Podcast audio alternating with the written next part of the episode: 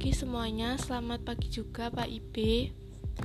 Um, perkenalkan nama saya Olivia Uja Sugianto, biasa dipanggil dengan Olive.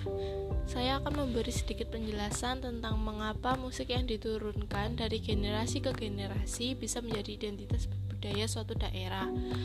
Um, suatu musik yang diturunkan dari generasi ke generasi bisa menjadi identitas budaya daerah tersebut dikarenakan um,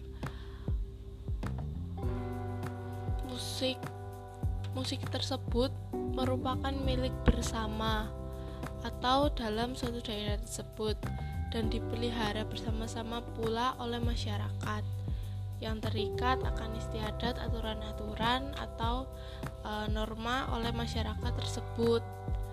Jadi e, musik tersebut dapat e, sebagai dapat mendeskripsikan uh, warga atau masyarakat di daerah tersebut.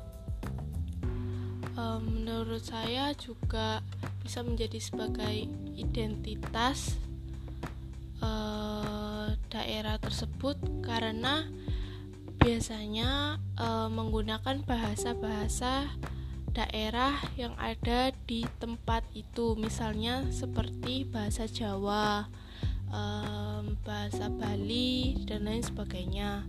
Dan menurut saya hal itu dapat um, orang bisa menjadi tahu kalau musik tersebut merupakan ikonnya daerah itu.